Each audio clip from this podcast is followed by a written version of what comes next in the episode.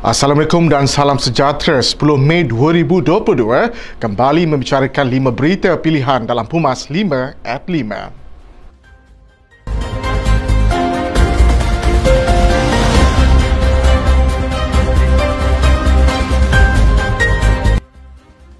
Kerjasama AMNO dan PAS melalui muafakat nasional perlu dilupakan pada pilihan umum ke-15. Presiden AMNO, Datuk Seri Dr. Ahmad Zaid Hamidi berkata, ini kerana AMNO telah beberapa kali memberi ruang secukupnya kepada PAS untuk mempersetujui perkara terkandung di dalam piagam muafakat nasional namun tidak disepakati.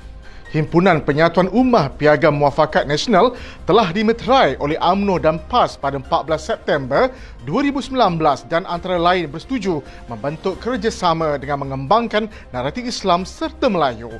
Tanpa menafikan kepelbagaian agama, kaum dan budaya, berbagai paksi kepada kestabilan politik, keharmonian kaum serta kesejahteraan negara.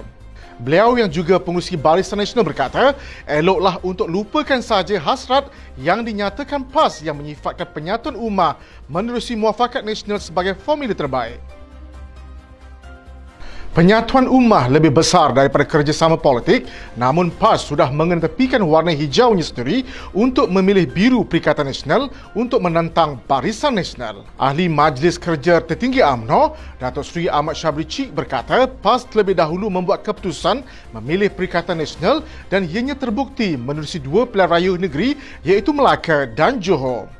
Oleh itu, biarlah Barisan Nasional dengan Barisan Nasionalnya kita telah di medan tempur bersama, kata mengata, gelar menggelar sudah dilemparkan. No hard feeling, nothing personal.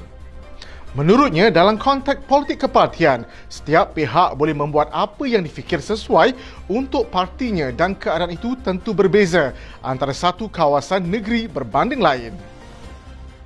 Peristiwa 9 Mei 2018 telah mengubah landscape politik negara apabila Barisan Nasional tewas pada pilihan raya umum ke-14.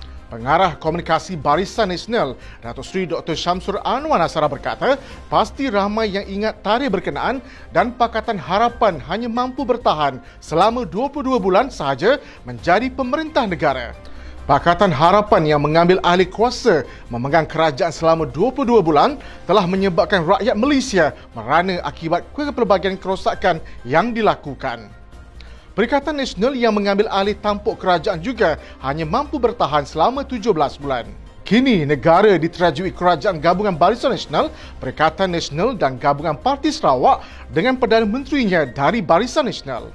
Beliau yang juga ahli majlis kerja tertinggi UMNO berkata, sampai masanya kuasa mesti dipulangkan semula kepada rakyat biar rakyat tentukan masa depan mereka supaya lebih baik dan pilih kerajaan yang mampu stabilkan negara dan pilihannya ialah Barisan Nasional.